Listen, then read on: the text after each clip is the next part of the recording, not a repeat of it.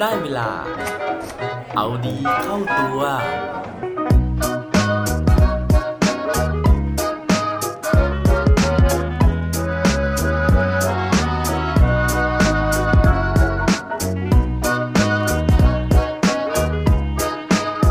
มีใครเคยบอกไหมครับว่า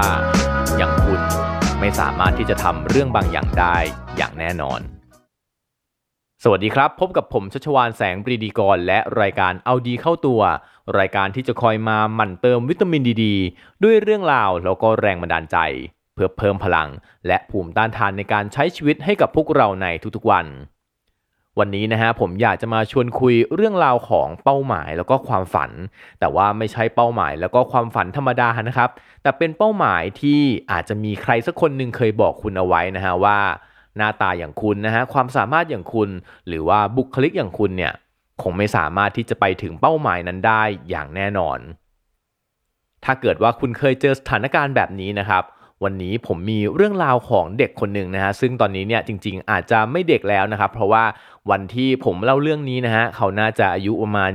23-24 แล้ว แต่ว่าในวันที่เรื่องราวนั้นเกิดขึ้นนะฮะเขายังเป็นเด็กประมาณ 16-17 อยู่เลยนะครับ เรื่องราวของเด็กคนนี้นะฮะเขามีความฝันเหมือนกันนะครับ แต่ความฝันของเขาเนี่ยโดนคนรอบข้างนะฮะโดนคนที่ทั้งรู้จักเขาแล้วก็ไม่รู้จักเขาต่างมาพูดเป็นเสียงเดียวกันเลยนะฮะว่าเขาไม่มีทางที่จะทำตามความฝันนั้นได้ โดยที่สาเหตุนะฮะที่ทุกคนพูดแบบนั้นมาจากสาเหตุหลักข้อเดียวเลยนั่นก็คือว่า เด็กคนนี้เป็นโรคดาวซินโดมครับ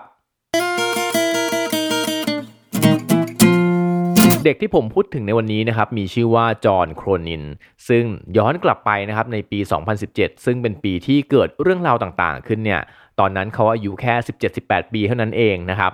เรื่องของเรื่องก็มีอยู่ว่าอย่างที่เกริ่นไว้นะครับว่าจอห์นเขาเป็นเด็กที่เป็นดาวซินโดรมนะฮะเพราะฉะนั้นเนี่ยหลังจากที่เรียนจบนะครับเขากับคุณพ่อก็มานั่งคุยกัน แล้วก็ได้ข้อสรุปนะฮะว่า จอห์นไม่น่าจะสามารถที่จะเข้าไปทำงานเป็นพนักงานบริษัทตามปกติได้นะครับ เพราะว่าด้วยความที่เป็นเด็กที่เป็นดาวน์ซินโดรมก็อาจจะมี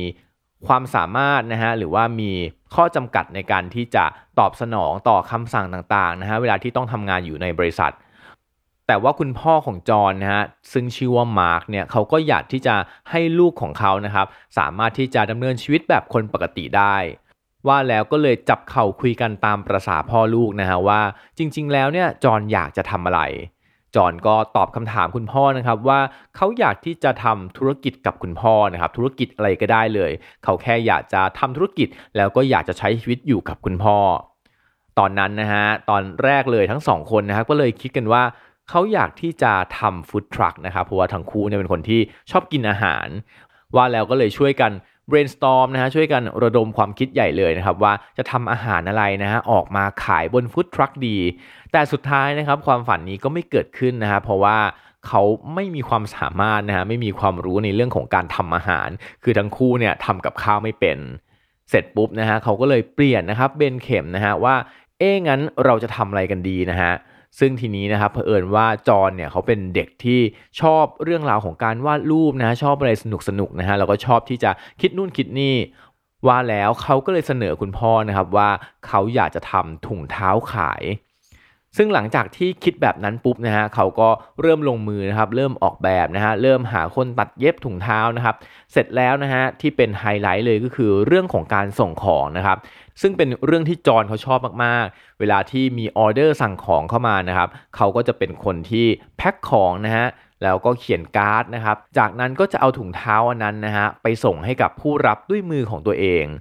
ซึ่งนั่นถือเป็นจุดพลิกผันเลยนะครับเพราะว่า เวลาที่คนที่สั่งของนะเห็นว่าจอห์นเนี่ยมาส่งให้ด้วยตัวเองนะครับแล้วก็เป็นเด็กที่เป็นดาวน์ซินโดรมมาส่ง ทุกคนก็จะขอถ่ายรูปกับจอห์นนะฮะทุกคนก็จะขอถ่ายวิดีโอกับจอห์นนะครับ จากนั้นเนี่ยก็จะเอาขึ้นไปอัพใน social network นะครับ ทำให้ทุกคนเนี่ยได้เริ่มรับรู้นะฮะแล้วก็รู้จักว่าเฮ้ยมันมี service นี้ ซึ่งบริหารงานโดยเด็กที่เป็นดาวน์ซินโดรม ทุกคนก็มาช่วยกันสั่งใหญ่เลยนะครับ นั่นทำให้ธุรกิจของจอห์นนะฮะเริ่มประสบความสำเร็จแล้วก็สามารถที่จะมีกำไรถึง 1.7 ล้านเหรียญดอลลาร์สหรัฐในปีแรกที่เริ่มดำเนินการ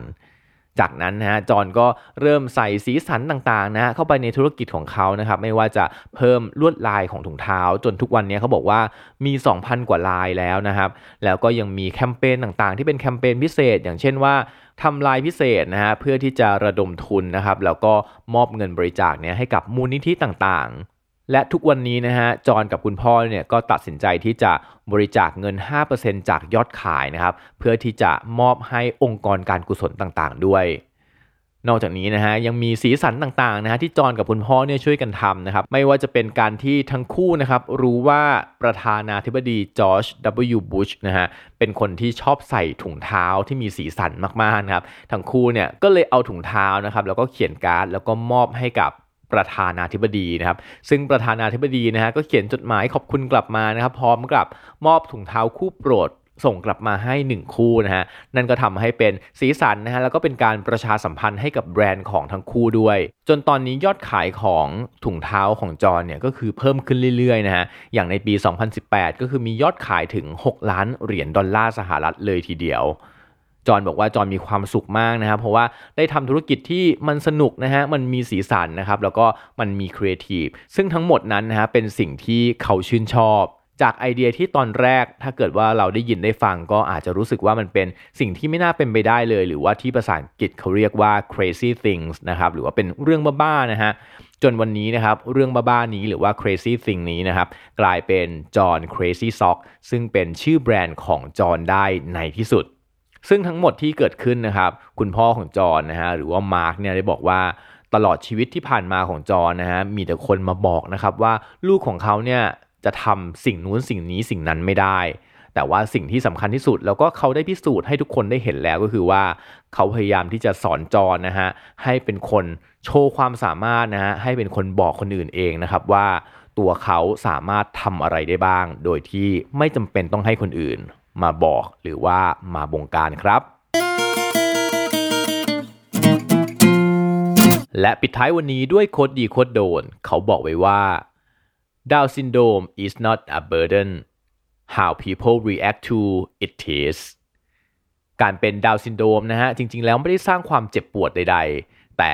ปฏิกิริยาจากคนรอบข้างต่างหากที่เป็นความเจ็บปวดครับ อย่าลืมกลับมาเอาดีเข้าตัวกันได้ทุกวันจันทร์ พุธศุกร์พร้อมกด subscribe ในทุกช่องทางที่คุณฟัง รวมถึงกดไลค์กดแชร์เพื่อแบ่งปันเรื่องราวดีๆ ให้กับเพื่อนๆของคุณผ่านทุกช่องทางโซเชียลมีเดียสุดท้ายนี้ขอให้วันนี้เป็นวันดีๆ ของพวกเราทุกคน สวัสดีครับ